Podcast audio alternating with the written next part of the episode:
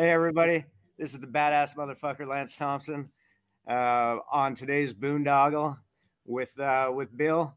And if you guys ever need anything, hit me up.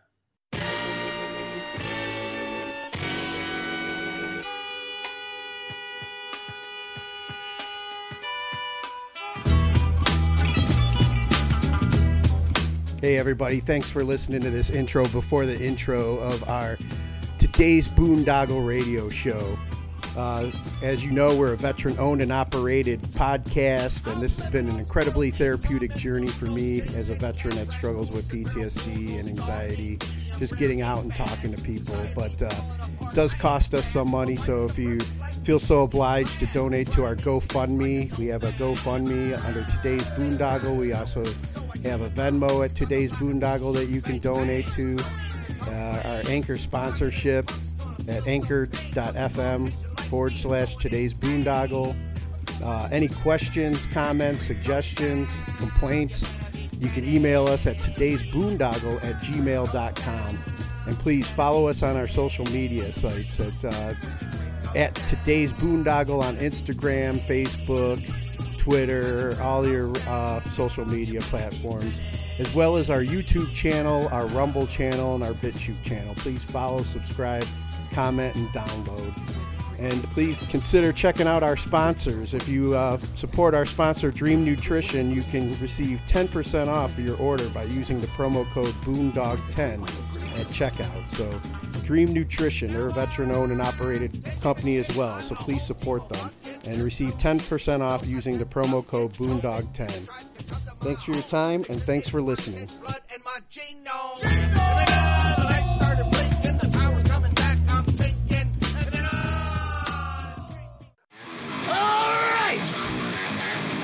Listen up! Hold on to your seats. Grab your girls, grab your beers. What's going on? It's Tommy Beck, and you're listening to today's Boondoggle. This is Mark Metcalf, and you are listening to today's Boondoggle with Bailey on Domain Cleveland Radio. You are listening to today's Boondoggle with Bailey on Domain Cleveland Radio. Yes, Kato Kaelin listens to this all the time. I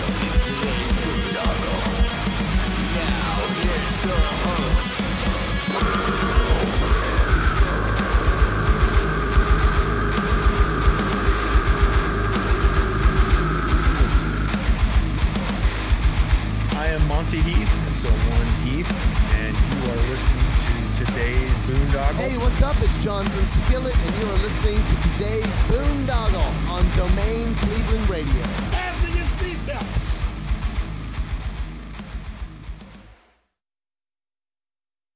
What's going on, everybody? It's Bill Bailey with today's boondoggle. And uh, real quick housekeeping note if you are watching us on YouTube or Rumble or the BitChute channel, please hit the follow and subscribe button. And if you're listening to us on Spotify or iTunes or any of the podcast platforms that we're available on, please hit that follow and subscribe button. Uh, help us build up our numbers, show up in your uh, stream so you can catch interviews and conversations like the one I'm about to have right now. Mr. TJ Kreutzer of the We Defy Foundation. How are you doing? Doing great. Thanks for having me. I appreciate it. Yeah, I'm glad we were able to get this set up. Um, um, you know, I became well. We'll kind of get into how I became familiar with you and and everything like that. But you know, usually when I uh, have somebody on for the first time, I like to get a background on them. So, uh, originally, what did you want to be when you grew up? Um, well, from the I wanted to be an X-wing pilot. Nice. when I was a little kid. Um, and uh, that that trench run that kind of stuck with me uh, for a long time. And um, I got into got a little older into my young teens and started getting into flight simulators and things like that. Uh, I grew up in Cleveland, Ohio, uh, in Parma, and um, Nice. when I was about, I think it was about tenth. yeah, not too far, right down the road. And uh, in tenth grade, my mom, I still remember this. I was I was going to bed or something. She came up to say goodnight, and she sat down in the bed. and She said, "What do you think about all this flying stuff and these airplanes and these models that you're making. I said, I don't know. I mean, they're cool. I, it's fun. She goes, is that something you're interested in beyond just kind of a hobby? I didn't really know what she was getting at at first. Like, I don't, what do you mean? She, she said, well, do you think you want to be a pilot? And I said, I, I, I don't know. I never thought about it. I mean, that's, how do you even do that? That's like being an NFL player. Like, we don't know anyone who, who does that. Yeah. So she told me about um, the Air Force Academy and uh, said, you know, your your grades, your dad and I think your grades are probably good enough to go to college. And um, if you think this flying thing is interesting and something you might like to look into, then maybe we should look into a service academy ROTC because there's no money for you for college. So if you're going to go, we're going to have to find a way to fund it. And a service academy or ROTC would be a great way to do that. And I, am lucky she knew what those things were because I had no idea. And, yeah, um, exactly. That's uh that's awesome. And then it, to be supportive too, to see that you you had an interest with that. So, you know, I'm I just you know, just found out like right before he went on that you were from the Cleveland area mhm. um originally. So um, you know, where where'd you uh go to school out in Parma? I went to Valley Forge High School. So it's actually Parma Heights, where I spent Okay. most of my childhood. We I was born in uh I guess we lived I'm currently in. Brook Park, so I'm like on the border. Yeah, it's right there. Yeah, we were. Yeah. I was born at um, was it Fairview Hospital? Is that still there? Yeah, Is that yeah, right? So yeah, I was me born too. there, and then yeah, and then uh, lived in Strongsville until I was six months, and then moved in with my grandma, who lived on uh, Chesterfield Road while we were waiting to move into um, the house on Bowerdale that we lived in. So this is you know by Pearl and Ridge, kind of in that Pearl Ridge Snow, that triangle there. Yeah. Um, and that's that is where I grew up. My both sets of grandparents lived within a mile of that. I biked all over Parma, up all the way to Valley Forge to Parma Town. I mean, that's just how we got around, and that's you know what at the time that's what we did. You know, we just I I don't know how many miles I put on my Yeah, I BMX. actually I I grew up in North Olmsted and graduated from Okay. North Olmsted High School, but when when did you graduate? uh 91. Do you know Bobby Kreutzer?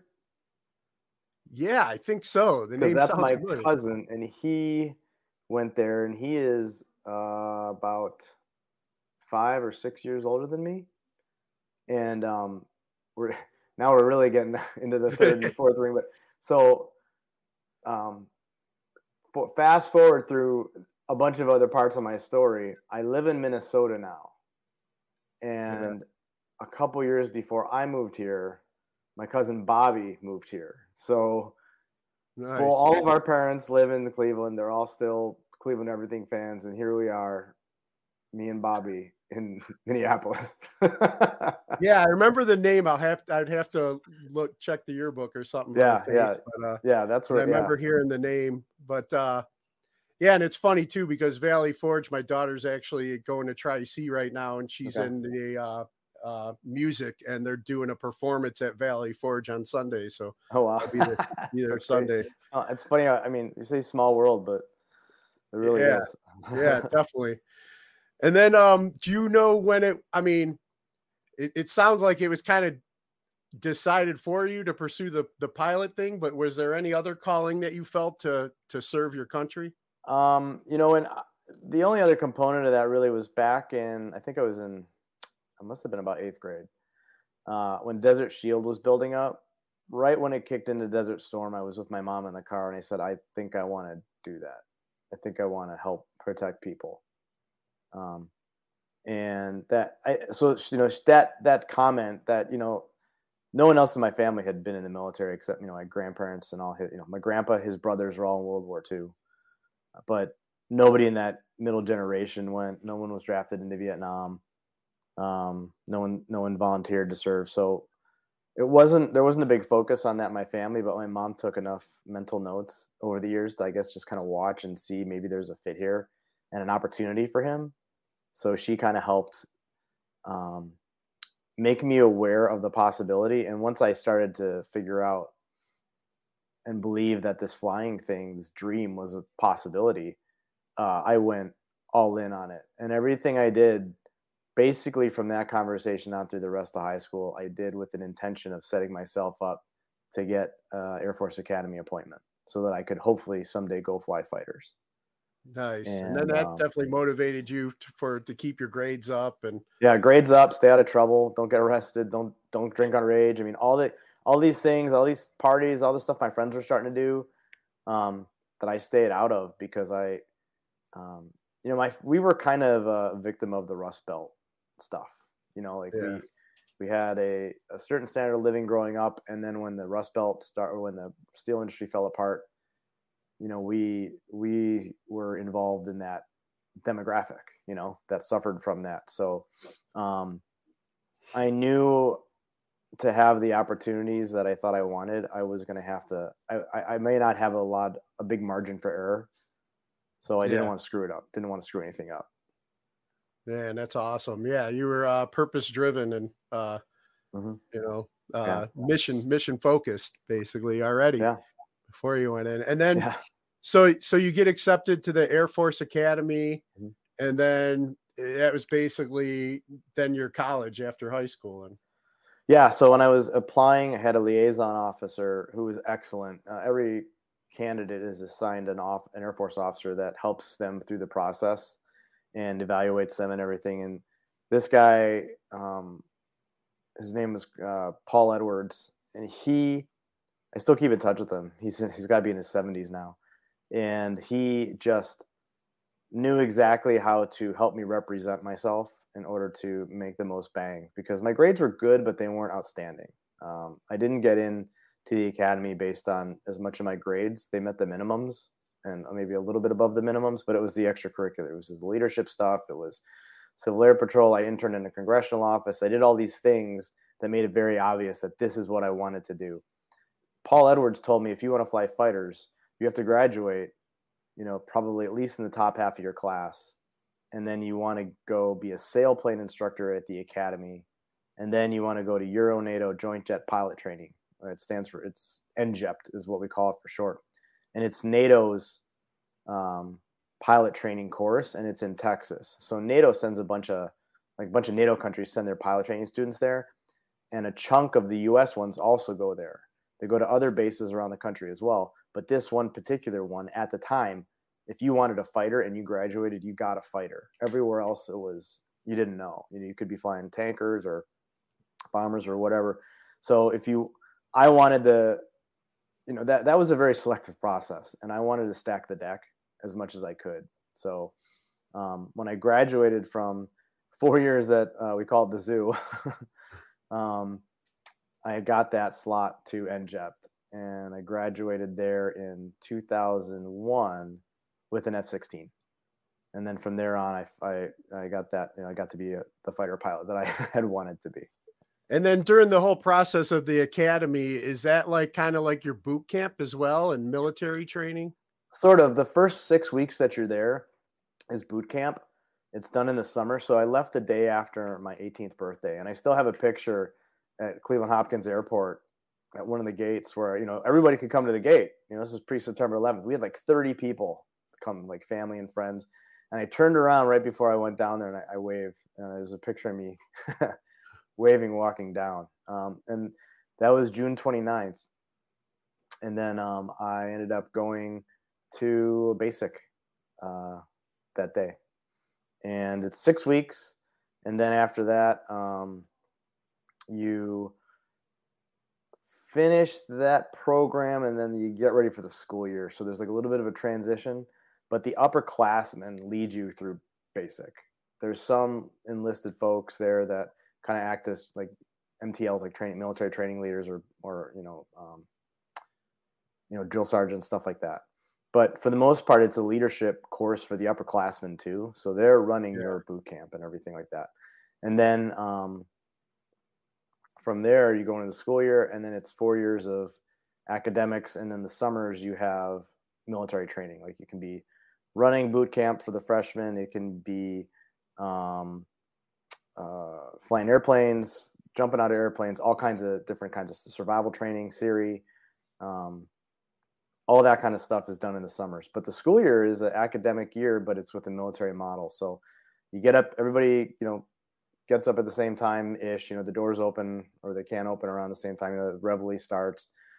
You get ready to go. You march to breakfast. You have breakfast as a squadron. You go over to classes, and then you're kind of free for the day to go for your classes. And then at the end of the day, you go, you know, back to the dorm, drop off all your stuff. You know, have your lunch in the middle of the day too, as a as a squadron. And then after school, you have if you're an intercollegiate athlete, you go play sports five days a week. If you are uh, not an intercollegiate athlete, you still got to play a sport. So they have intramurals that you do twice a week.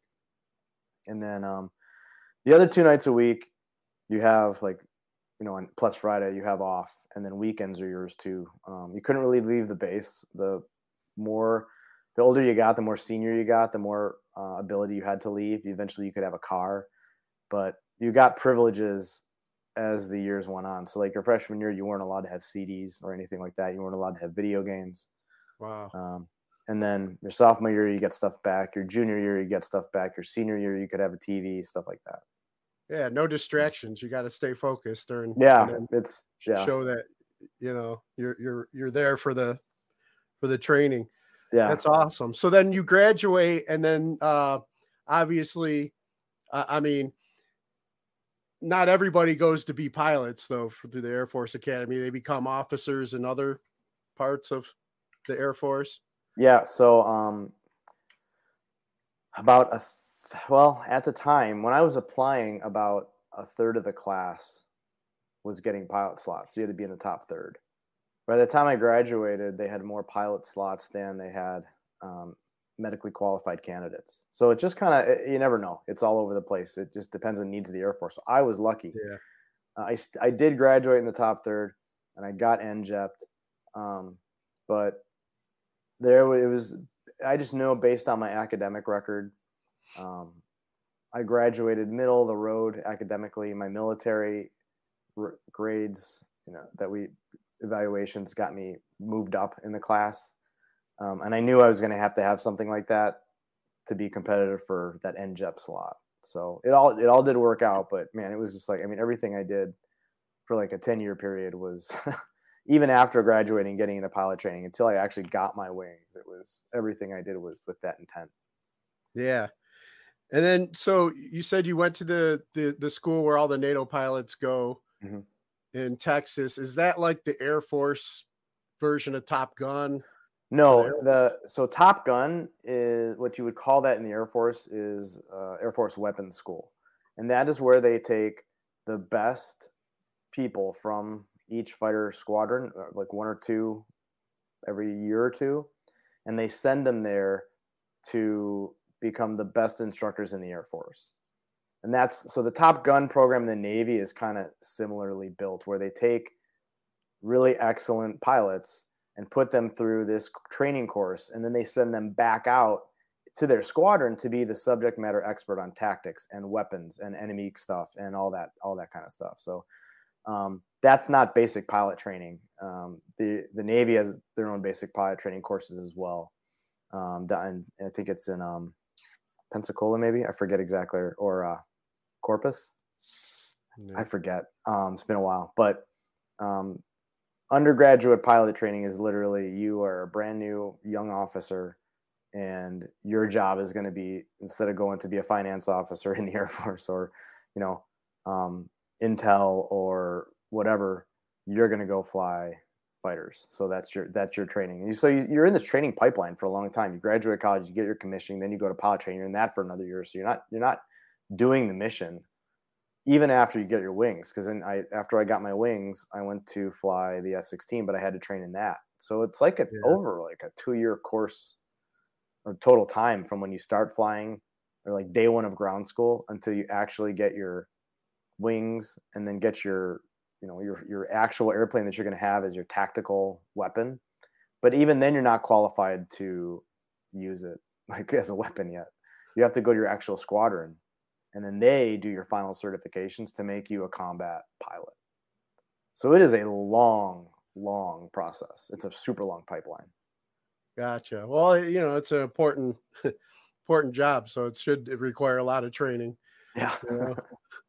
but uh, so you know, then you are going through that. You earn your your your way through and then you earn your wings. Like, what was that? Uh, how, what was that moment like for you? And Um, pilot training was the hardest year of my life. Um, it was the first time I think I, I ever, I couldn't, I wasn't immediately one of the best in the room at, at everything all the time.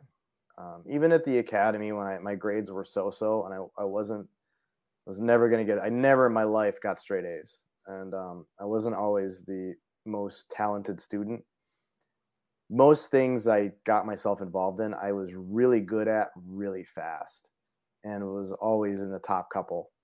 Pilot training came around and um, I started off really, really hot and did great in the first airplane, the first six months. And then, second six months, we switched airplanes to the T 38 and it was a completely different kind of airplane. The wings are different, it flew different, everything about it was totally different. And, um, I struggled through a little bit of it, and I saw the other people, you know, my peers starting to climb, and my confidence just went, and I had to work through that, and that was probably the the most challenging chunk of time in my life up to that point because I had never I'd never failed before anything really. Yeah. I mean, and I was scared that I wasn't going to make it because it is extremely competitive and these are this is an elite group of people. Um, eventually i kind of i started to figure it out and then i climbed you know climbed the rungs back up into you know getting getting a good assignment out of there. But there was a chunk of time that um, i wasn't sure i was even going to make it through. And that was the most challenging year of um, of my life up to that point. And uh, i um, getting the wings was so exciting and it, it meant so much because i knew what i had put into that. I had put all those years going into it of all the i would say like the dedication and um, self-discipline to work hard and stay focused for all that time. But that payoff at the end because then i all of a sudden it was hard. Everything up to that was easy it took discipline, but discipline for me was easy. You know, I, I just did all the things that made sense that I was supposed to do. This was the first time that I didn't know if I was gonna I was gonna I was gonna make it through. I think a lot of people deal with that at the Air Force Academy because you're you're yeah. amongst some of the best students in the country, and um, sometimes guys really struggle there. Or sometimes you know, people that's the first time they weren't the best in the room, and but it took me to pilot training do you feel that was a process that you needed to go through and now looking back you're grateful for you know? i mean I, I would say uh it's deeper it's different than it's not quite that it's the air force never taught me how to deal with failure ever the military's really not good at that no. they they make it scary and they make you believe that the stakes are so high that you can't fail. And that's not that's not that it's not true. The stakes are high sometimes, but it's very easy for you know some people, maybe my personality or other people with personalities like mine, to take that to a, a maladaptive place or to a place where it's you're taking it too far. You know, um, and this is where I think jujitsu has been. Uh, I always say this: I would have been a better fighter pilot if I had done jujitsu first if I had gotten into that sport because jujitsu is what taught me to deal with failure and use it as a tool.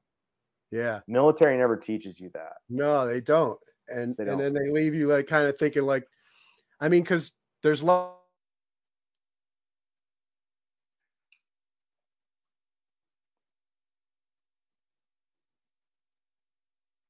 lives. Oh, he froze I lost for, you a, for second. a second. Yeah, yeah, I lost you. Yeah, I'm here. All right. And um, yeah, so then you carry that and you get stuck in that like fight or flight thing, which we'll get into yeah. a little bit more. But um, so uh, one thing I wanted to ask too, real quick, um, you know, you graduate, you get your wings. How was that to experience with you know your mom and your your family that you know supported you through that? Well, you know, there's they were obviously you know really proud. Um, but there's also pressure too, you know, and that's something I I, I learned later on in life. Like I put a lot of pressure on myself to succeed, partly because of what I saw happen around me in Cleveland, Yeah. where um, the economy in that part of the country just completely got torched and fell apart. And I knew so many people whose parents lost their jobs, and um, I that may have been another part of this whole fear of failure thing because I I did not want to end up in a position where something like that could happen to me. I was going to do everything I could to um, give myself as many options and be as marketable and everything else as possible. And uh, I mean, they were obviously my family was always supportive, extremely proud. Um, but there, were, I also felt a lot of internal pressure to not mess it up. And I think Yeah. that's another thing, another reason why pilot training was so hard because I thought, well, if I if I don't make it through this, then what? I didn't have an answer, you know. Um, so I do, I absolutely appreciate that they were supportive um, of me and everything else like that. But like we all, we all have our own little demons and all the little ways we think about problems that aren't helpful. And Yeah. um, I think, I think watching what happened around my community growing up um, made me feel like I really had to knock it out of the park. Yeah. And that was a stressor that I carried with me for a long, long time. Yeah. I, I sometimes I feel like I still carry that, you know, but um you know, I want to ask you some of the questions I asked uh veterans about their time in though. Um what were uh some of the oddest things that you witnessed or experienced? You know, it's, they always happen on deployments because there's so much time. You know, you're sitting in Iraq and there's just not not always that much going on. So, um, guys, just you know, it you sometimes when the you know you dump the fuel out of a you turn an airplane off and you know it's there's fuel coming out of certain places and the crew chiefs would capture it, you know, with a plastic bag or whatever. And you know, sometimes they they get bored and they'd catch it in the plastic bag and they'd run around behind the airplane and they'd throw it behind one where the engine was on and watch like guys, what are you what are you doing? Don't do that, you know. And then and, guys would get in trouble for doing stuff like that, you know what I mean? But they would do it anyway, and you know, silly, silly, goofy things like that. I mean, that was usually the kind of stuff that it was always on deployments where people were coming up with yeah. ways to ways to uh, deal with their boredom. yeah, yeah. D- dangerous, destructive ways we deal with our boredom. yeah, I mean, Yeah. luckily with that sort of thing, they weren't doing anything that was, you know, going to damage an airplane because it's behind it, you know. But still, Yeah. But it's like being not at a a, good idea. being at a Kiss concert or something. Now, Yeah. you know, and the but you can try off. anything once, right? Yeah, yeah. Which I And wouldn't if you survive, then you know, learn. yeah, if you survive. Yeah. And then, um, what would you say is like one of the worst places that you served at, uh, without breaking OPSEC? Uh, worst. Um, you know, I I think Korea. It was Korea was awesome because the where I was, we didn't have any families there. So as a young lieutenant fighter pilot, all you had to do was study. But it was hard being away from the U.S. for a year or two, and it was interesting to get to explore the country and see something completely different. But you did get homesick. I mean, it was it was um, a long year, and um, I think the infrastructure there on the bases and stuff. I mean, it's it's sort of almost like a deployment, you know. It's Yeah. it's not a deployment, but the dorms we lived in weren't great, and the heater would break a lot. So sometimes I'd just turn the oven on and leave the oven door open to get heat in the winter. And then sometimes the water from the hot water heater would be brown because they didn't change out the hot water heater. So you let the, the water run. And then there were a lot of mosquitoes. So I used to sleep with a fan on because they wouldn't land on you and bite you in the middle of the night. so as much as the desert was like everybody's really familiar with, or most of us who deployed to the desert are familiar with what that was like, especially if you were in the summer. Um, the you know my deployment to Iraq was five months or was four and a half months. Uh, it wasn't as long as a lot of the you know Army and the Marines have you know those as those deployments got longer and longer and longer. Oh, but yeah. that year in Korea was was tough. Um, so I would I would probably say that that it was it was awesome, but it was also hard um, because of the day to day. You didn't have the the day to day niceties that you would have at a normal base. I think when you're deployed, you kind of expect it's gonna suck, Yeah. But Korea was kind of a weird, especially where we were at. Um, the base could have been better. I remember during my last deployment um, in in Kuwait, you know, it's like, and, and you know, I, I'm with, I was with the Navy, but we were there on, you know, doing working with the Army at Arifjan, but we'd always, uh, and it was a 10 month uh, deployment, but I, I remember we would always, like, whenever we got Liberty and were able to get permission, we would take the shuttles to uh, the Air Force Base because you guys had the best pool and and all the that was like going to the resort for us. Yeah, yeah. No, I one time I uh, was flying stateside. Went to San Diego just to, to do some cross country training with the airplanes and landed in North Island. It was hot that day, and we went up into the the um, FBO, you know, the base ops for the airplane stuff, and there's an enlisted person behind the desk and I, you know, it's hot and they have a couple fans on and the windows are all open and we're doing some flight planning. It's just brutal. I'm like, I walk up like, Hey, do you guys have like a back room or like one room that's like air conditioned where we can kind of do this stuff? And she just looked at me like, sir, this is the Navy, not the Air Force. like, noted in my bad. Very well then. so that's awesome. And then what would you say is one of the best places you got to serve at? Um, you know, I think um, probably Salt Lake City, and I was at Hill Air Force Base, and um, it was a beautiful place to live. The airspace was absolutely incredible. Um, the, a lot of the like, I think I didn't really look at where they filmed Top Gun, but I I would guess they did some of that maybe in the ranges out there in Utah, and that's where the Bonneville slot, salt flats are. So you see like car commercials run across like a like salt flats or whatever. Um, that's an area out by Wendover, Nevada, which is right on the border of Nevada and Utah, and that whole area, is huge area, is um, airspace that we can go and, and train in the airplanes, and we can drop live bombs in certain parts of it. There's supersonic runs you can do. You can do um, all kinds of stuff. It's just fantastic. Uh, nice. Really, really cool. So, like, even though Korea was a good place to learn to be a fighter pilot, the airspace there wasn't as good, um, and it's not good in a lot of places. Um, you know, you do the best you can with it based on you know the geography and maybe even the, the cultural stuff below you. Like, is it a metro area or what? Well, this this desert out west of Salt Lake is just fantastic. Um, it's super awesome airspace. So that was that was the most fun flying I think that I got to do nice. with the F sixteen.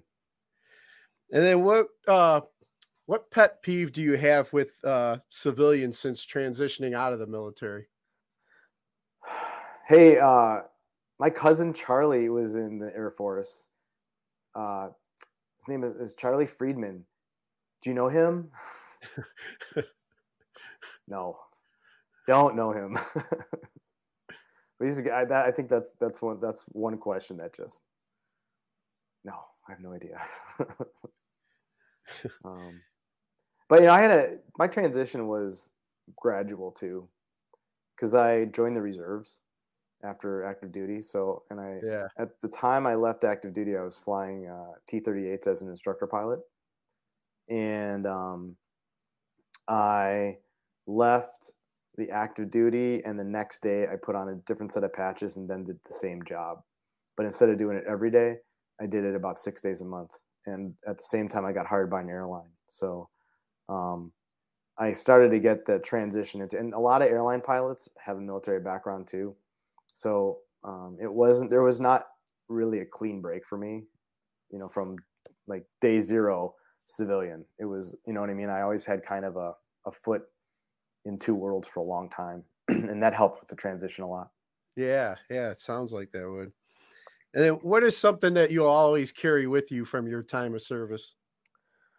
Um, you know, I, I this goes back to uh, my Air Force Academy days, and you get an excellent education there, but I think um, one of the things that they really taught you how to do process wise was how to solve ill-defined problems.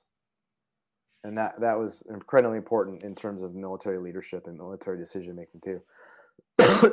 Excuse me um, where you never have perfect information you never have enough resources but you know when go time is. So you have to try to um, solve the problems with a limited set of resources and then make the best guess you can with what to do and then execute. You know, you're never going to have a perfect plan. You're never going to have all of it all figured out. And after a little while, it's going to fall apart.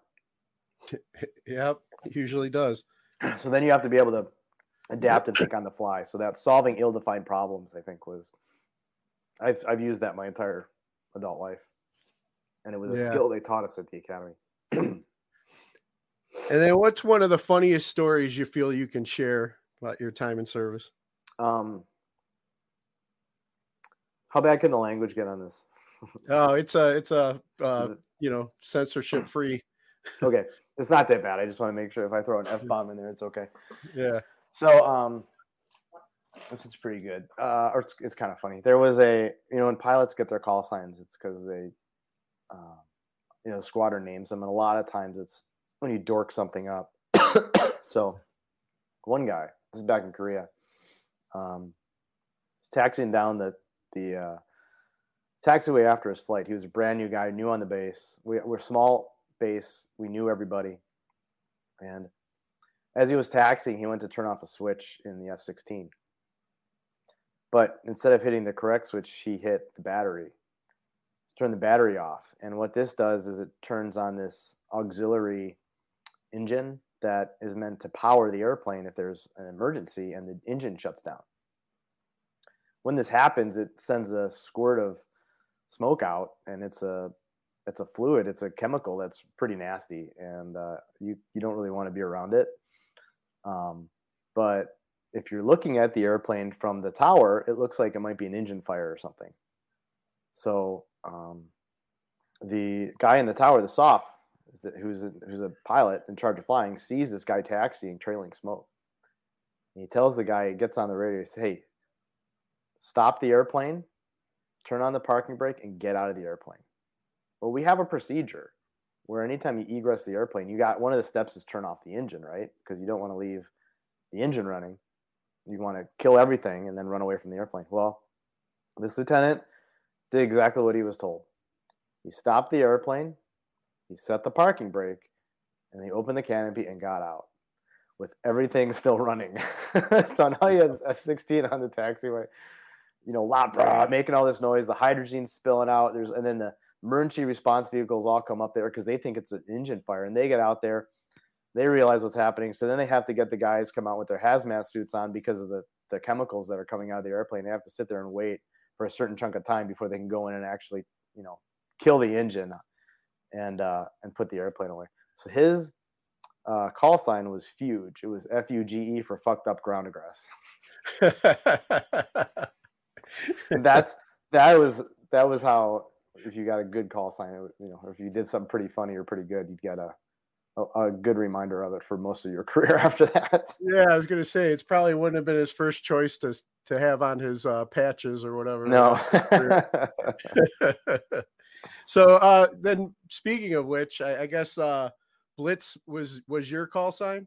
Yeah, it's it? kind. It's they. I, it's a little bit of a play on my last name because it's a very German name, um, like Blitzkrieg, Blitzkrieg, Kreutzer, and um, uh, it stands for boys laugh is too zealous because sometimes we'd be in the bar and I, if I get a little, have a couple drinks, my laugh would get pretty out of control and pretty annoying. So that's where I got mine. nice. And then, what is your uh, greatest hope uh, for the country that you've been willing to give your life for?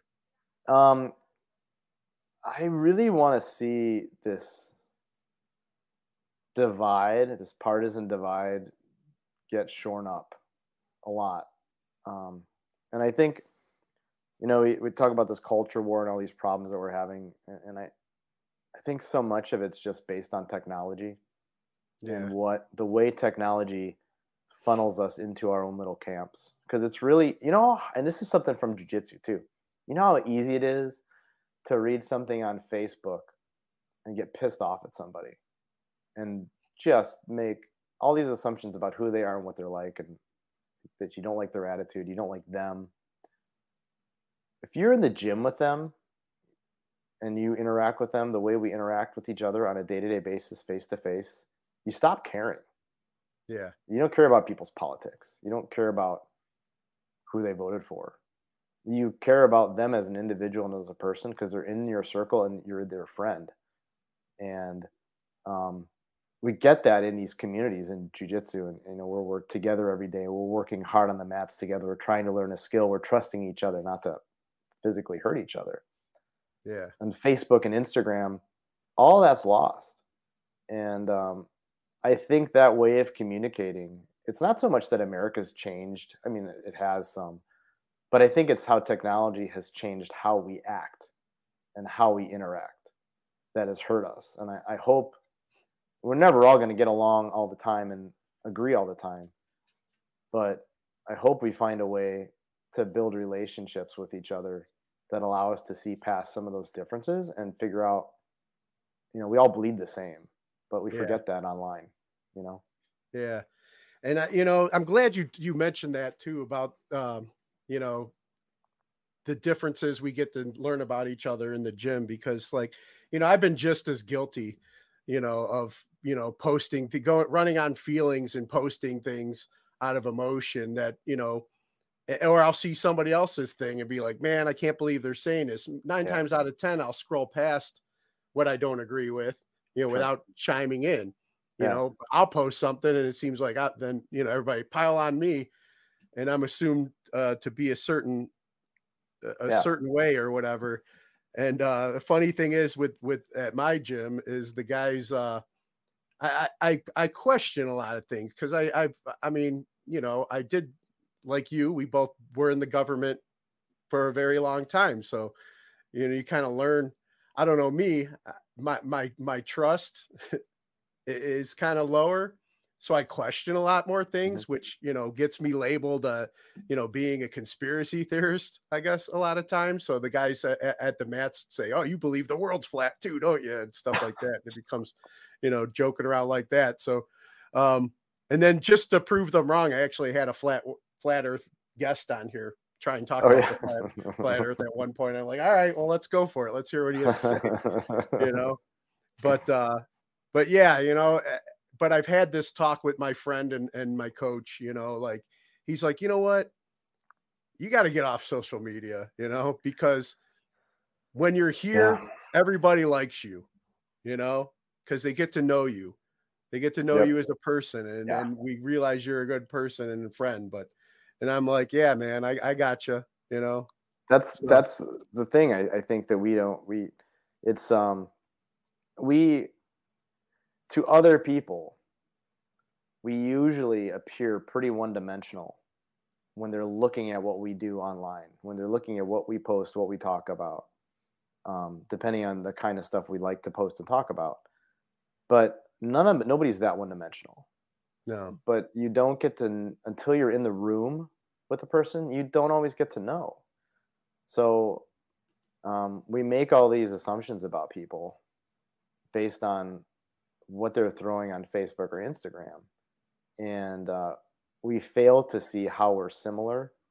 And we fail to, to know how we would get along if we uh, had other context in which we knew the person and I- think that's one of the awesome things about jujitsu is because there's I mean jujitsu brings everybody in. You know, Yeah. I mean it, it and when you're in the gym, people just they don't care. You know, they don't they don't care what your politics are.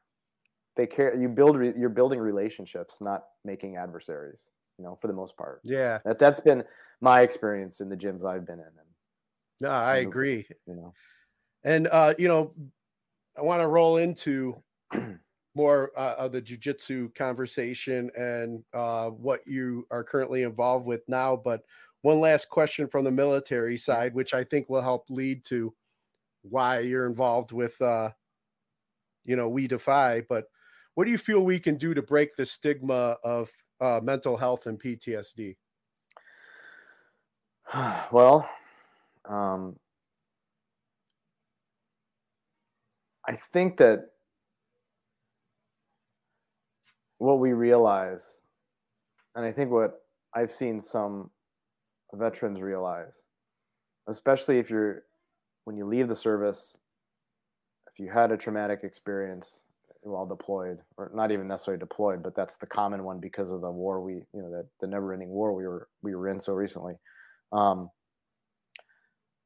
a lot of times, individuals label themselves, or they decide, "I'm a veteran. I cannot get along with civilians. I can't trust them. I can only trust people A, B, C, and D." And if you look at the experience they've had, you understand why they feel that way. You understand what's causing them to make those determinations. Um, I think what we have to do sometimes is learn how to maybe let a, let go of our own labels a little bit. Labels, the people labels we put on other people, and the labels we put on ourselves. And I think one thing we learn in jujitsu, or in the community of jujitsu, if you're there long enough, is no matter what you're dealing with, eventually you're going to figure out that everybody has a story and everyone is dealing with something. It might not be trauma from military experience, but nobody gets through 20, 30, 40 years of life without experiencing trauma of some kind.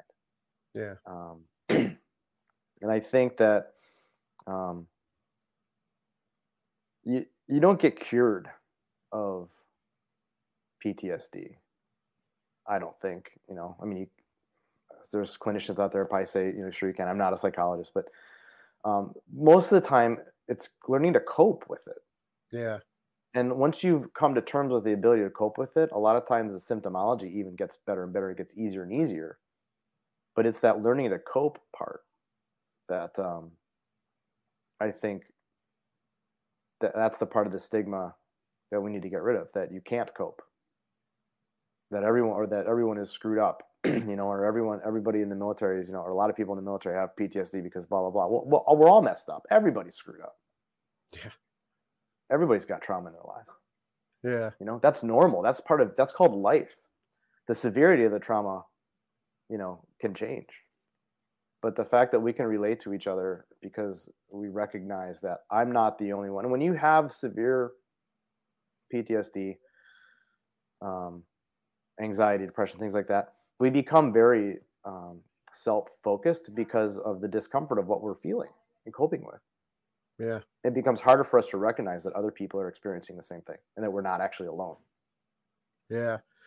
Like after my last deployment and then um, you know, which kind of you know, luckily I was able to get my 20 and retire, but um you know, there was a lot of having to feel, you know, uh, I'm I used to numb out, you know, with alcohol and whatever drugs I could sneak while I was active, you know, to to numb out, you know, or you know, do other things to to numb out, you know, other uh, unhealthy activities. And then when I uh after my last deployment, you know, I came home and um was gonna lose my family, my daughters, and decided that you know I needed to change. So I got got sober, mm-hmm. and I've got 13 years now of sobriety, awesome. which I'm proud of. But mm-hmm.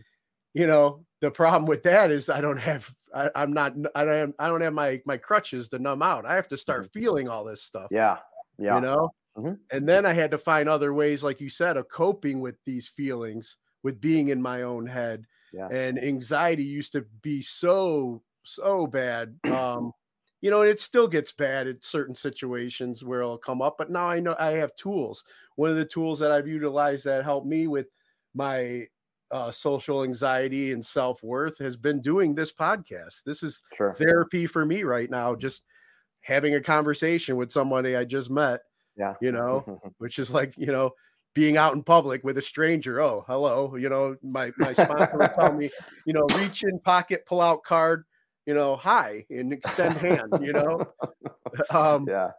Just like the simple things that seem to be were overwhelming and too much. But sure. um, you know, as time's gone on and the different things I've been able to do that have helped me live more normal and feel and experience and cope with, you know, ups and downs I was able to, uh, you know, find out about your organization. Mm-hmm. And and and you know, like I said, I think I don't know if it was before we went on there. I was talking about, you know, I experienced a little bit of jujitsu, but I was just an army mm-hmm. Choke dummy. Yeah. and, and you know that didn't leave me, you know, and it didn't leave a good taste in my mouth. But I had a lot of friends in the jujitsu community that I, the the plus on social media is I got to watch their journey, Sure. you know, yeah. like a little Yeah. like voyeur or, or whatever, you know. But I see how well they're doing and how well it's affecting them, and I'm like, man, I want to do that, but then I come up with all my excuses with my aches and pains and weight and health and uh, Yeah. you know, or the fears or just the mental fear. And I would listen to Jocko and he would be like pumping jujitsu and I'd be like, and then finally I just through doing some deep therapy and and and you know even hypnotherapy and stuff, I said I got to set some goals for myself and I got to make out and do it. And you know, I reached out and you know learned about your guys' organization. I also reached out. Thankfully, I got you know I'm friends with the guy that runs the gym that I train at. You know, so it, I was just I was able to reach out and say, hey, I need help and I need accountability, and um, it's been it's been an awesome journey. Am I as diehard as you know? I'm I'm I'm you know not I, I you know I'm like many of the guys that say, man, I wish I would have got into this when I was 19 or like Yeah, you said For before you went away from you know Air Force Academy and stuff when I had a younger body, but uh yeah. you know I, i've realized instead of comparing myself to all the the guys that are you know in good shape or you know the younger guys and stuff like that. Am i doing did, am i doing better than i did yesterday? You know am i Yeah. doing am i still showing up and doing the best i can? You know? And it's been great because it's been such a good environment especially the school i'm involved in. He, they make make it like a family. Yeah. you know? And it's almost Mhm. like being in a new you know unit or squadron Yeah. almost you know because there's the ball busting and the you know but it's all out of love and everybody just helping lift you up. And uh so far that's what i've learned but i want to talk about how you got you know how how where your jujitsu journey began. Um, so when I left the Air Force and we the active duty and got in the reserves, we moved to Minnesota because that's um, where I was based out of for um, my civilian job. And uh, there was a Lifetime Fitness that had a MMA program, so I thought that looks fun. So I started just doing sparring and or not sparring, um, just pad work and um, just MMA conditioning and a little bit of ground stuff, but mostly hitting pads. And eventually, I thought, man, this looks awesome. I really, I would really like to spar and maybe get more serious about this and try competing. I talked to my doctor. He's like, you know, since you're a pilot, and his guy's on was on the state fight commission and everything. He's like, I, if you were an accountant, I'd say I go for it, you know, or an engineer. But like as a pilot in the FAA and the certifications, the concussion risk is probably too high for that sport. I just don't think I can recommend it for Muay Thai and boxing. So coach just said, "Why don't you try jujitsu?" Then I'm like, "I, that's- I don't. That looks stupid. Like I don't that's not what I said. I, I, just, I remember watching it and thinking it looked horrible. Like I, I'm, I was 170 something pounds, 165 pounds, and like I don't want those 200 pound dudes on top of me, sm- sweating on me, smashing me. Like I want to hit stuff. Hitting stuff looks fun or is fun, but they said just give it a shot, and then I did, and I got hooked. Um, Hey, baby. This is Double D, also known as Dream Daddy. And I gotta tell y'all something about our new sponsorship here at today's Boondoggle. And the name is Dreem Nutrition. So if you're looking to empower your human vitality, well then you come to the right place. With over 12 years of combined experience in cannabinoids and terpene products, Dreem Nutrition products include CBD oils, patches, protein, and so much more. The endocannabinoid system is believed to have involvement in regulating physiological and cognitive processes, including the immune system, appetite, pain sensation, mood, memory, and in mediating the pharmacological effects of cannabis. Support this veteran-owned and operated company today, and today's Boondoggle fans will receive 10% off their orders when using the promo code BOONDOG10 at checkout. That's B-O-O-N-D-O-G 10 at checkout. So go to the link. That's dreemnutrition.com forward slash discount forward slash boondog10. And remember, dream is not spelled like Dream Daddy, it's spelled D R E E M. And start saving today because you deserve to feel your best. And you know that's right. So tell them Dream Daddy and your friends from today's Boondog sent you. And in July of 2015, I said, okay, I'm only going to train jujitsu now. This is what I'm going to do. I'm going to come. I'm going to actually, instead of just tinkering with it or looking at it from afar, I'm going to actually do this. So um, I'd started training jujitsu, and then three years later, it was at a seminar, and it was a, a, uh fundraiser seminar for We Defy Foundation. And I found out what it was at that time. And We Defy Foundation is a nonprofit that sponsors disabled vets to train jujitsu as a kind of a therapy for their service connected disabilities. And it was, it had only been around since 2015. So it was about three years in when I found out about it. And I had been looking for another opportunity because I, I was he, having some, um, you know, uh, probably like depressive or type episodes where there was, I said I had a, you know, kind of a gradual shift out of the military, but there was still this, um, you know, this frustration of what am I doing? Like, I'm not contributing anymore. I'm not doing anything that really matters that much. And I started to feel like I wanted to volunteer for somewhere. And when I found out about We Defy, like that's it. That's what I want to be involved in. So I went down to their to the headquarters gym and they were just starting to stand up a volunteer network at the time. So I was one of the first 17 volunteers with the organization.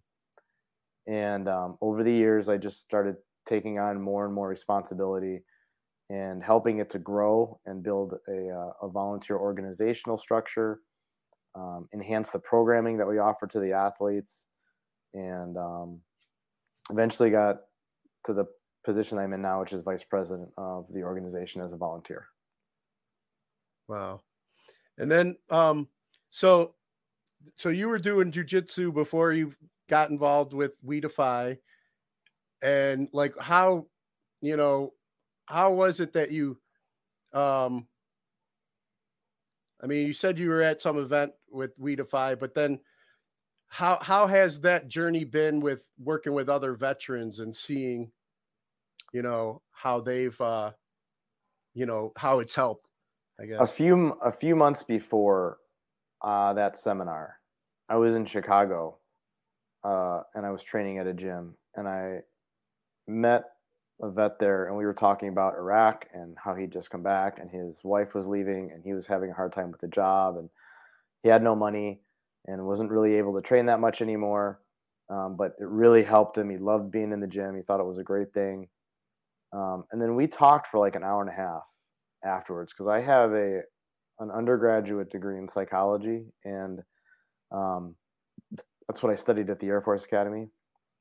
And over the years, I have, at least on a layman level, stayed very uh, knowledgeable on different types of therapy, like cognitive behavioral therapy and mindfulness training and therapy and um, trauma and trauma recovery. And we talked for like an hour and a half. And after that he's like you you know that was you framed some things for me in, ways to think about that i have no one has ever told me before even some of the therapists that i've had at the va hmm. you should think about helping people because i think you have something to offer and that conversation like that's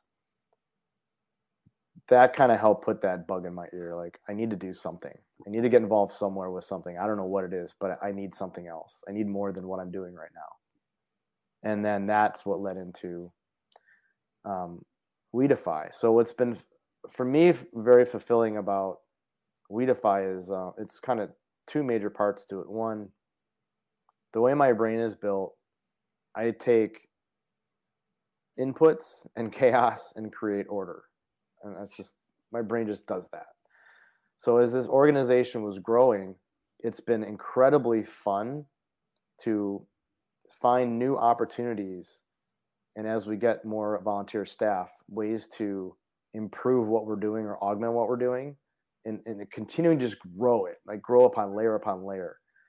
The satisfying part is the end result because we've got over 600 veterans now that we've sponsored with jujitsu, and I frequently get letters from people saying how much it changed their life and how they feel like they have camaraderie again and how they feel like they have sense of purpose again or they maybe they quit drinking or they're making better sleep hygiene choices because they want to do better on the mats and how they're learning to trust civilians because of you know learning to tap out and that if this person's attacking you and, and they could be smaller than you but they're beating you up as soon as you tap the attack stops. And this this is a soccer mom and she's kicking your ass. And they're and you're becoming friends with these people that you don't think have you have anything in common with until you start to spend time with them on the mats and you start to like i said before you realize that everyone has a story and that you have things in common with a lot more people than you think you do. And that creates bonds. That's important. And that is very satisfying to see people that are struggling maybe with isolation and sense of purpose and trying to um, find success in something after the military because once you start stringing a couple successes together it carries over into other stuff and i think jiu-jitsu is a great way for people to get on that success track because you start seeing progress over time you know little by little.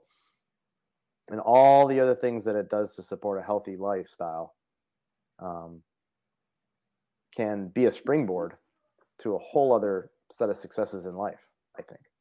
Yeah i agree. And uh you know i'm thinking about my personal journey in it so far and like everything you're saying about you know just uh learning other people's stories and stuff like that i uh you know i'm i'm still I, i've gotten a lot better but i'm still like the king of self-sabotaging you know when when when i start getting close or when i start having those successes and i start getting the compliments that i'm not used to getting yeah. because or that I don't, you know, the voice in my head tells me I'm not worthy of or whatever. And then I'll just set myself back because I'm uncomfortable. Like, I, I mean, my trainer's been working me for a while and, you know, I had a heart attack at the beginning of 2020. Um, and I'm probably only alive because he helped me lose like, you know, 40 pounds before yeah. that heart attack. You know, I, um, ended up getting COVID at the end of 2020. It hospitalized me because I've got compromised lungs from my time over in Kuwait and everything. But um, which you know, you know, that, that's a whole nother thing. You kind of need to breathe when you're out there live rolling mm-hmm. and somebody somebody's putting pressure on you. But yeah. um, I'm still, you know, I, I I get the compliments because the things that I don't see, the more experienced people are seeing, because they're like, man, you're you're you're you're body movements different and you're doing this more and you're you're you know and, and, the little things and and it helps helps me feel you know like okay maybe i can can do this you know i might gas out a little earlier than you know everybody else but if i'm getting this right why can't i get this right and why you know yeah and, and that's it, the key my part. journey might be slower than a lot of the other guys but uh what's great is they're all so encouraging. But like I said, I've self sabotaged where it's like I was losing weight and then I I would go eat a bunch of crap and put it back on because I didn't I was uncomfortable, didn't know how to handle it. Or people are getting close and complimenting me and then I do something stupid to push them away, you know. But um the people at you know my school and, and it sounds like the jujitsu community are they're they're they keep pulling me back you know, it's yeah, like I mean, I think you know, what, and what would you do without them? Like, what would you do without that activity in that community? And that's we're not. No one's perfect, right? We're not. No one's gonna bat a thousand. Like that's ridiculous. Like to, but we expect, but yet we accept expect that of ourselves sometimes. You know, yeah, that we cannot like, have setbacks. That we must not fail. And yeah, um, and I put that on myself, and I compare yep. myself to these young guys. I do the same thing. That are yeah, like they're hard. built for this. You know. Yeah. I'm going against and, athletes and I'm like, oh, this guy's coming in, he's creaming me. And then then I would use it because I was the old man in the room. But then there's other guys coming in that are old like me and they're excelling. Yeah. I'm like, I can't use the old man excuse anymore. And then, you know, and then I find your guys' organization and I'm seeing I forget what the dude's name is, but he doesn't have uh you know, he's missing limbs. And he's Joe, out there. Yeah, there's Joey, Joey Bozik. He's the founder. He's got one arm there's Ben Mazga. Um, who's one of our he was an athlete. He's one of our ambassadors now. He's missing a foot and part of his leg. Um, I mean, yeah, these guys are doing incredible things with, um, you know, a, a set of um, things that make them different. And but the mats, they bring us all together. And I think for Joey, the triple amputee, one of the things he said is that he, what he respected and found, because this is different for everybody, but everyone treated him like an equal. They nobody looked at him like, "Do you need?" He, he tells a story about how somebody was trying to help him get in the car with his wheelchair, and he's like, "No, I got it. Like I know how to do this." And the guy just would not, because the guy was trying to help, but Joey didn't want that kind of help. He's like, "I I am self sufficient. I can handle it. Thank you. I appreciate your kindness. However, I'm fine." You get in the jujitsu gym, and everybody's just beating the crap out of them, just like they're doing to everybody else, and nobody gets quarter because they're they're whatever but you're still Yeah. taking care of each other too. You know what I mean? Yeah. You're the goal there is for everybody in your program, in your gym, to get better at this thing. And Joey's still showing up regardless. Yeah, whether yeah. he's getting beat on or not, he's getting treated equally, and he's Yep. still showing up. And then that, that's what I'm like. I got to show up. I have no Yeah. excuse. You know. Yeah, and that's I mean we we inspire each other. Your teammates inspire you to do things. Um, the the tagline for the foundation is "Prove them wrong," um, and we think about that externally a lot. Like you know that you might have a counselor at the VA that says you know th- you, have anxiety. These are this is what you can or can't do. Um, you know maybe a doctor says you know this is you know I, you've, had- you've had a heart attack. You know I've I've had heart issues too.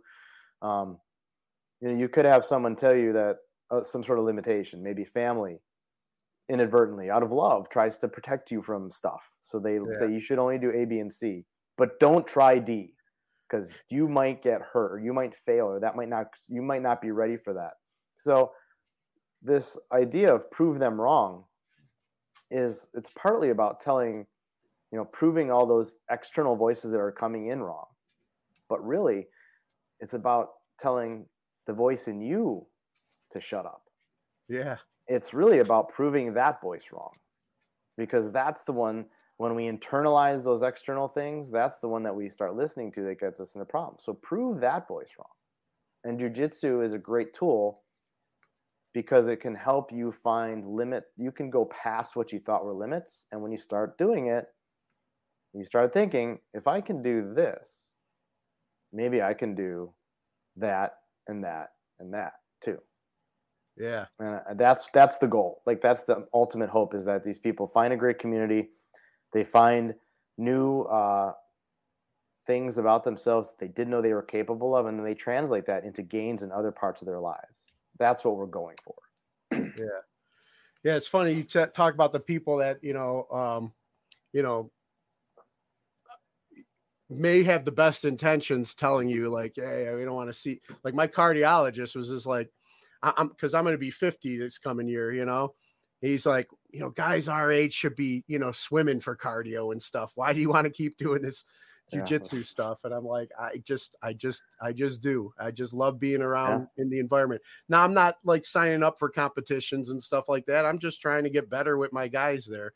Now it, as time goes on who knows? You know i haven't closed the door on that because i've seen a lot of other people like that inspire the hell out of me even uh jujitsu grandma on instagram. Yeah. I, just saw that i just saw one of her posts come up again which i was that the one she said i started when i was 69 yeah. Something like that. Yeah there's like there's one I, I just came up the other day. I think that's been around for a little while but it just popped up on my feed the other day and i was like i was like oh yeah i've seen that a couple times. Yeah even she's inspired me like Yeah, i, I yeah. can you know? When you go to like if you go to the big competitions like the like worlds and stuff like that and you'll see these guys i mean in fact there's one at the head affiliation here in minneapolis for our our affiliation. Um i think he's 84 and he's a black belt he's like yeah i'm gonna go i'm just gonna go compete one more time. And like he doesn't really know me. This is back when i was a blue belt. This is a couple years ago but um you know older people can often decide who they're going to roll with because i mean you as you age you have to respect certain things about your body that you're not going to be able to go full up with a 22 year old if you're 65 probably Yeah. you know so i lock eyes with this guy who's you know over 80 and we've never met face to face, and I kind of wonder is he going to ask me to roll? And he looks at me, and then he looks away, like very dis like you're dismissed. I guess we're not rolling now. Fine. but why would he? He doesn't know me. He doesn't know what my style is. Doesn't know if he can trust me yet. Because he's he's And you old were a blue belt at the time too. It's like yeah, right. So like he, he might have like he might be control or he might have good control, but he might not. And I need to, you know, he's he's gonna probably look for somebody that's a lot more experienced that he knows that is not gonna hurt him at that age, you know. Um, but that's part of the thing too, is we're taking care of each other. We're not trying to hurt each other. And Yeah. I think a lot of people that are trying to hurt somebody, this is the thing. When people let early on, I think, when they have a lot of ego and they're trying to prove to the rest of the gym or prove to anybody that they can handle it and that they are tough and whatever, one of two things happens. Pretty quick, they figure out that they're going to get their asses handed to them bad because of how hard they're struggling and trying and like trying to muscle through things because they're getting exhausted. I mean, that's the thing is when you show up to jujitsu and you're new, you're using nothing but strength and you you gas out so fast. I am so Yeah. much more efficient now. You know, I'm I am 147 pounds. I'm 45 years old, and I might have the best motor in my gym. It's up there. Um, but these new guys come in, they're 220 pounds, and they look at me and they're like, I can maul that dude. And then within 45 seconds, their their their tank is their gas tank is gone because they don't know how to move in an efficient manner and they're wasting all this energy. These guys either figure out that okay, I really have this is amazing and I have to learn how to do this because it's super cool. Or the other side happens where they're threatened by the fact that they're losing right away a lot and they don't come back. And um, I think one thing I my kind of gut feel, and I haven't investigated this, but I think for a lot of veterans, once they get in those doors, most of us have a competitive enough nature that we're intrigued by what just happened. And we want to figure out why that little dude just beat me up.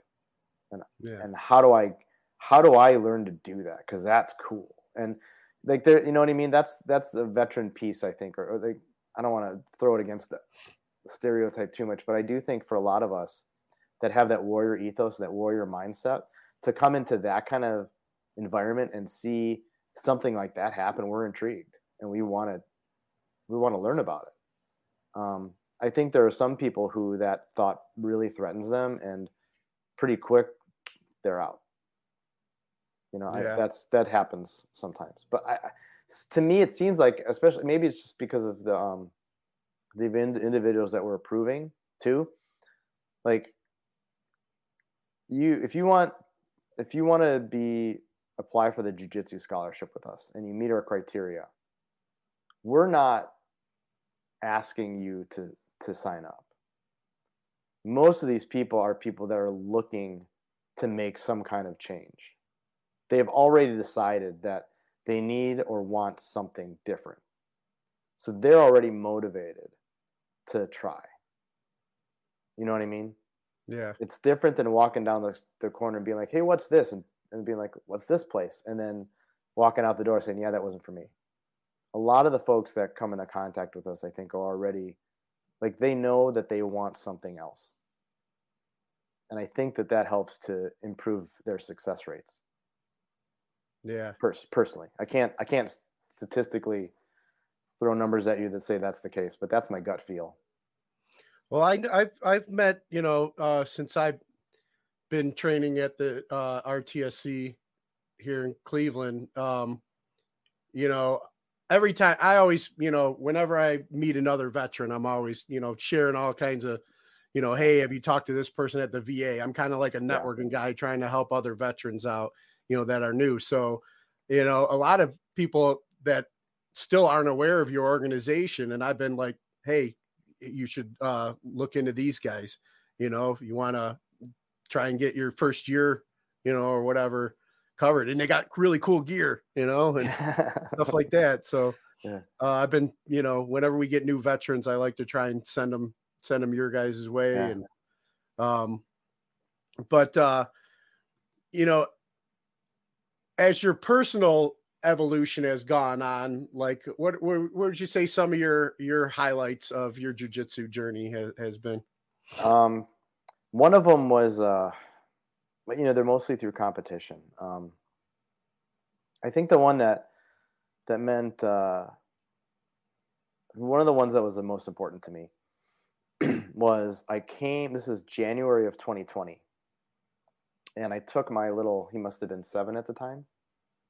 I took him to Cleveland to go see Dad. You know, who still lives in Medina, and my sister, and there was a grappling industries con, uh, competition there that that Yeah. weekend. So that's why I went because I went and competed in it because I wanted them to be able to see me do this thing because my dad like I don't understand what this is. I know you love it. This this thing. So well, I'm going to show you. You're going to come watch me get in the fight on these mats and see if I hopefully win.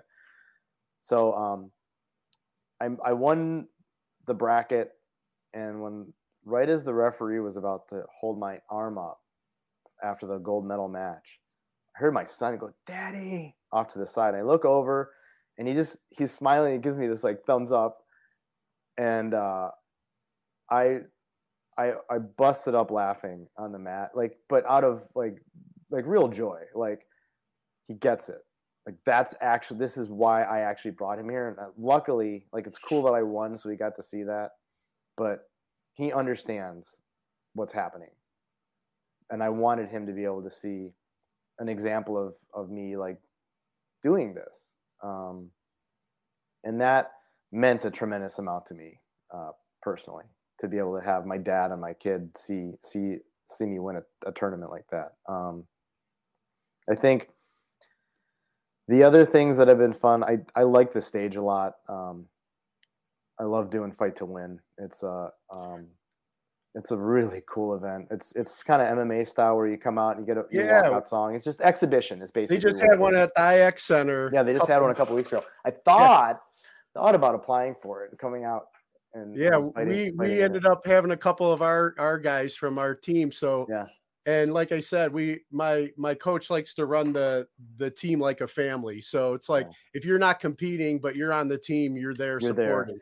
And we're So all wearing fun. our colors, looking like the NWO, you know, or something, you know, like fun. big posse. But we had like tables along the side, and it was just like that. That was the that was the opportunity where the light bulb went off because you come out to entrance music and all Mm-hmm. that, and I'm like, I'd love to just do one of those, you know. Yeah, and that's I got to do that, and I came out in an old sanitized flight suit, so I took off all the rank and everything, um, all the patches with my leather jacket, sunglasses, and my helmet to Nice. danger. Came out to danger zone. That's awesome. I've done it twice, and it's it's so it's so ridiculous, and it's so much fun. Yeah, totally. you know and that's it's cool i mean I, i'm 40 45 years old and i get to, to do this goofy stuff it's i mean it's it's just fun um and i also do compete at the big ones like worlds and masters world stuff like that and i've i've gotten third place in a world championship and first place in a world championship at different belt levels so um it's i mean it's it's cool to say that like what does it really mean well not that much because it just means that I was the best of the old small people that showed up in that building that day. It doesn't mean I was actually the best guy in the world, but that's the title of the competition. So sweet, Yeah. you know. Um, We've got eight of our guys at the Nogi one right now. Okay, I am Anaheim. Supposed to go, um, but I, I got, um, I tweaked my hip, and I, I'm kind of using the next day or two to feel out if I can actually make it out. I don't think I'm gonna. I think I'm gonna have to pull out, but um, that's what happens. You're old like this, you know. You train hard and you get nicked up, and I think longevity wise, I'd much rather pull out now than hurt myself worse and miss nine months of training or something. You know, Yeah. for like a really for a silly injury. But I got another day or two to be able to test it out and see um, see where it is. But Gotcha. um, And you are, um, I believe I read you're now a brown belt, correct? Mhm. Mhm. Yeah. And then um, what was, uh, I mean, how satisfying has your progress, you know, or how, You know, I mean, what have you gotten out of this whole journey? I I kind of already said like I learned how to deal with failure much better than I had in the past. Um, and you kind of hit hit on this a little bit before. Um, it took me until halfway through purple belt to stop comparing myself to other people. Hmm. And towards the end of purple belt, I came to the conclusion that based on my size and age, I should lose 80 to 90% of the time when I roll in the gym. If it's we're only talking about attributes, I'm old and I'm small. I should lose. If I don't, then that means jujitsu has been a worthwhile endeavor because I have learned how to do it. I've learned how to defend myself. I learned how to fight, you know, to an extent.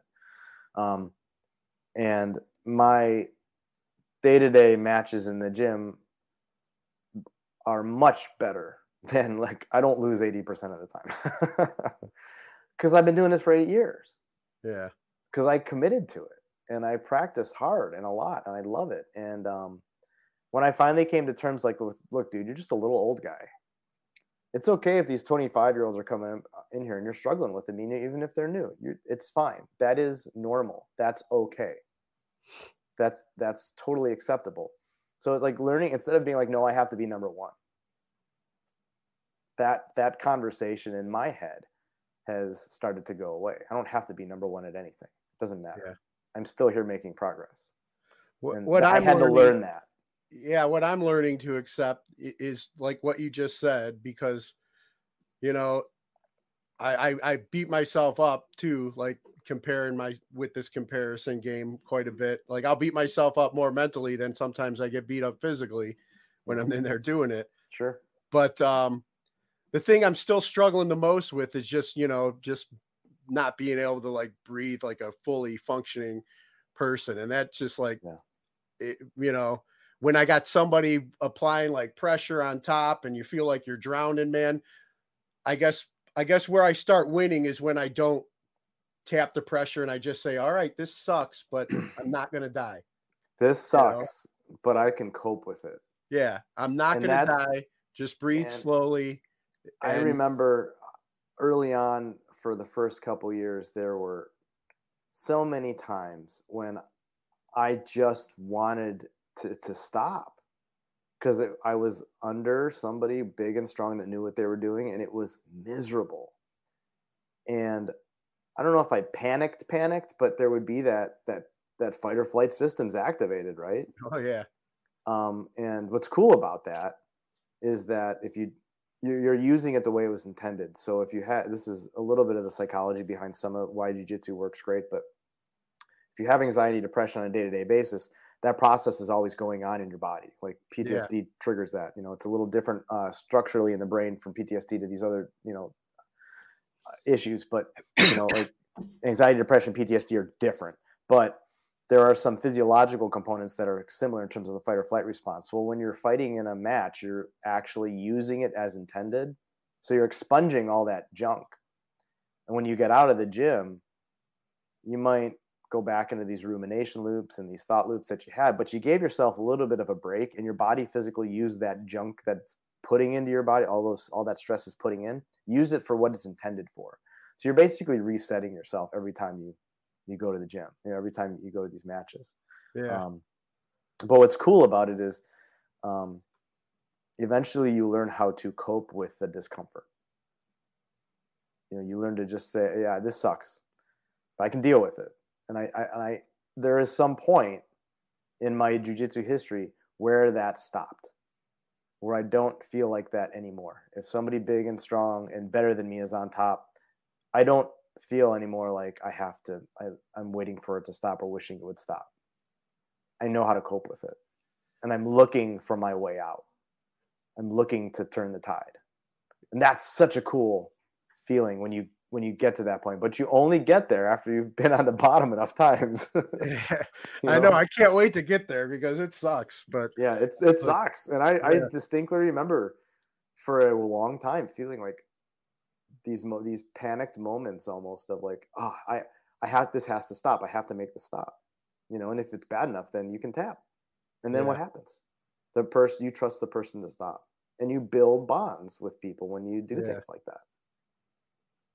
Yeah, you know, a lot, and yeah, it's true. It's just like how much of my pride, though, you know, about like it's like Yeah. one thing if you got me in an armbar or something or in a choke, but that you're just he's just Yeah. like laying on me, putting a lot of pressure, and I can't breathe, and my face is up in his friggin' nipple or whatever, Yeah. you know, and I want to tap because of that. That's that's just the pressure. Yeah. yeah, that just sucks. But that's the cool thing is that you can. Yeah, And for some people, like for some veterans, that's a very therapeutic process because of what they saw deployed, where the only way to stop an oncoming attack was to do something potentially, you know, catastrophic, depending on the scenario. You know, like what if there's a kid involved, you know, and you're deployed and it's a combat zone? I mean, it's just there when you're in war, there are horrible things that happen sometimes, some of which you have a little bit of control over, and many of which you have zero and Yeah. that creates a trust deficit in our community that's what happens to human beings when you put them in that position jiu-jitsu gives you an opportunity to learn to rebuild trust with other people because you have control. You say stop they stop. Yeah, And- I like that. you know that that serves i mean you think about military sexual trauma you know sexual assault physical assault. There's a lot of you don't have to be a veteran for jiu-jitsu to be an awesome tool to help you cope with stuff. Yeah. you just got to be a person I um and I'm still, you know, and and like I I said, this the trust thing is still not a hundred percent Mhm. there, and it's nothing against the people that I'm rolling with. It's um, an internal thing that I'm still working through, but I see where it it helps, and I just got to be cool with you know tapping, and then Yeah. and, and go through that, let and tap and let them get off me, and then be like, all right, they got off me, I can trust them. You know, Yeah. maybe that's maybe that's what I need to do. It's just i know, mean it and it's again we're talking about incremental changes and gains right? Because that's how you learn jiu-jitsu too. You learn it just tiny bit by tiny bit. That's how we rebuild ourselves after trauma too. Once we find a tool set it's not it doesn't happen right away. And like you said sometimes especially with therapy sometimes it gets worse at first because now you're actually confronting the things you were trying to run from or numb you know Yeah. but now we're actually cope dealing with them existing in them coping with them and learning how to move forward recognizing that they're present and it's Yeah. okay but the importance of finding a good good school and community in that you know is definitely and i thankfully i i feel i i've definitely found that's awesome. found one like that you know and and Yeah. we're right by the airport so next time you come to town to visit okay. uh, family and stuff you pop know in there yeah. pop in man we love yeah to have you. i would love to that'd be awesome. We Yeah. got the do- we i do got that the a lot. Phi banner up on the wall so you know. Yeah that's awesome. Yeah. But um you know i want to get ready and wrap up here um but uh before i let you go i want to ask a couple questions i normally ask guests on Okay. here um who are three people who've inspired you or you can credit for making you the person you are today Well, I I put mom and dad in there um, because they always believed in me, and um, my dad one time he told me uh, a really cool story about. I won't go into details, but it falls in line with that. Like when you're trying to protect somebody from failure, um, you do them a bit of a disservice sometimes. And my dad told me that he was never going to he, he decided when he was a young parent that he would never try to do that to his kids all he would do is tell them what they could do and never tell them that they couldn't do something and i really do think that that Um, because it could have been really easy for somebody to say air force academy in fact i i said i had a good i had a liaison officer there was another liaison officer that i also worked with that pro- told my dad i didn't know this that told my dad i would never make it because my grades weren't good enough. My dad never told me that until I was like in my 30s. Because he said they said it, it didn't matter. That was irrelevant. You were either going to get in or you weren't. It was going to be based on you, and I wasn't. It wasn't going to be based on what somebody else said. So there was no point in telling you that. And if you were going to be disappointed, if you didn't get in, big deal. But you either going to get in or not get in on your own merits. And all I wanted to do was support you so that there wouldn't be this question or distraction. You know. Um, so I lumped them together. Um, for sure. And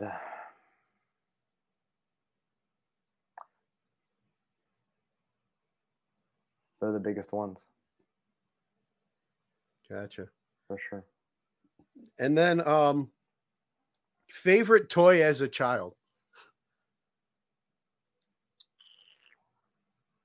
Hmm. Probably Nintendo.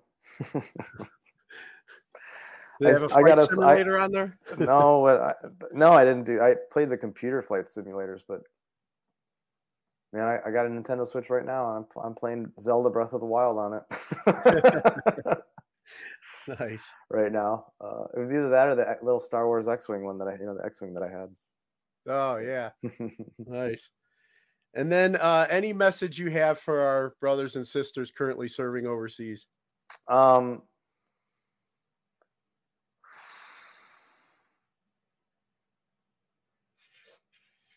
you know, just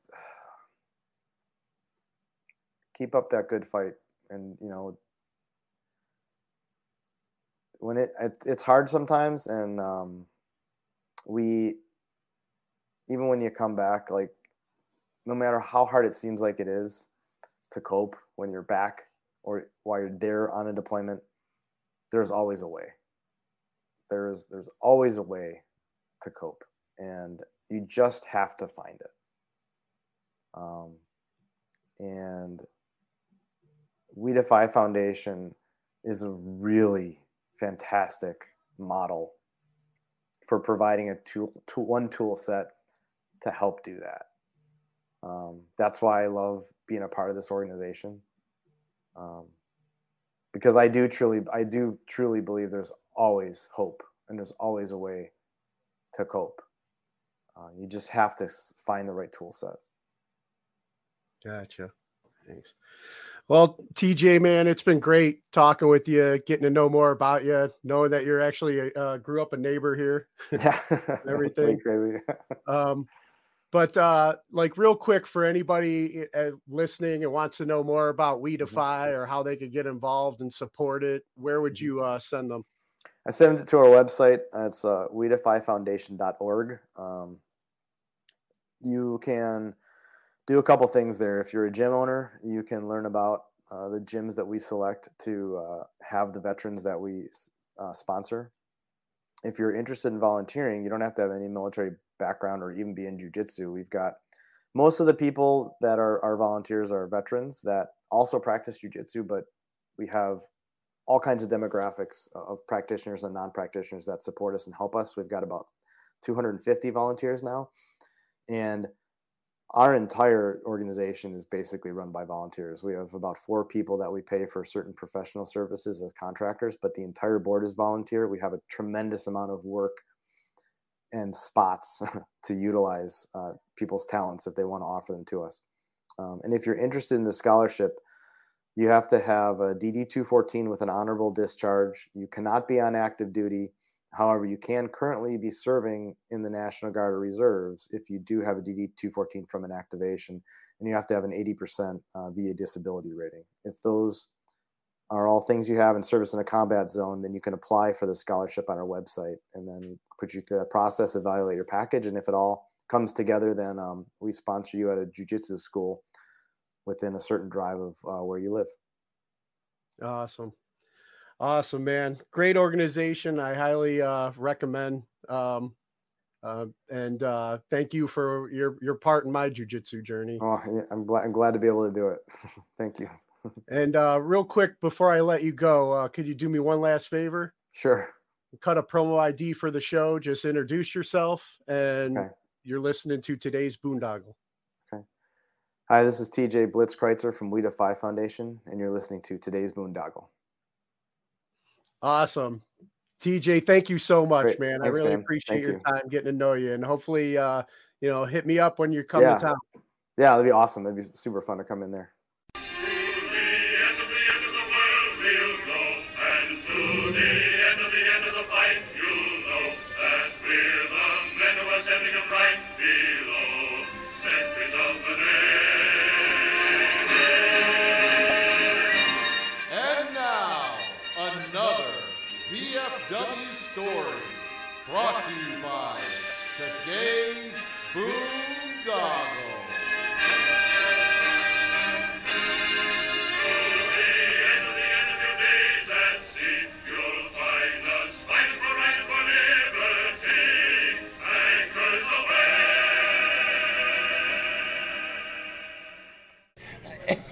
With his with his false teeth half out. Pushing them in with spoons. With the spoons. Yeah. remember, remember that time down in Puerto Rico Talking about that uh, reminded me of your- uh, your- your Urban, cleanest balls Urban. Gaspari, Right? Gaspari, Your and cleanest they balls go and they get this With your Lothar would sleep, his false teeth are falling out, and so what they do, they get a spoon and push his teeth back up and He'd leave have the spoon on his chest. So every morning he'd get out of bed up his and- feet. He goes, "What the hell's going Oh, on so here?" drunk and laughing so hysterically.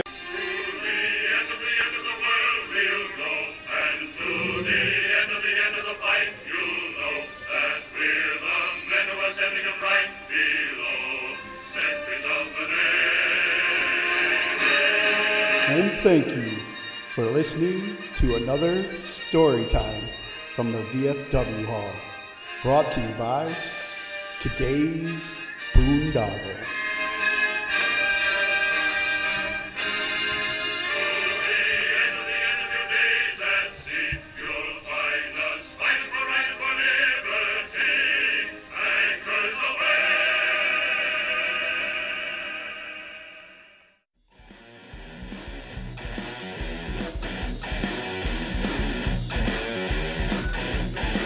For listening once again to today's Boondoggle Radio Show. Please be sure to check out our website, domaincle.com or today'sboondoggle.com for more shows and check out our archives. Follow us on social media at Today's Boondoggle on Facebook, Instagram, YouTube, and Twitter for more information about this podcast. And please support us on www.anchor.fm forward slash today's boondoggle, as well as on our GoFundMe and Venmo. Be sure to subscribe, comment, download, and listen to us on Spotify, Apple Podcasts, Google Play, Spreaker, and all the other podcast platforms out there. Please email us with any questions, suggestions, and comments via today's boondoggle at gmail.com. Leave us some five star reviews and help spread the word. Thanks again for listening.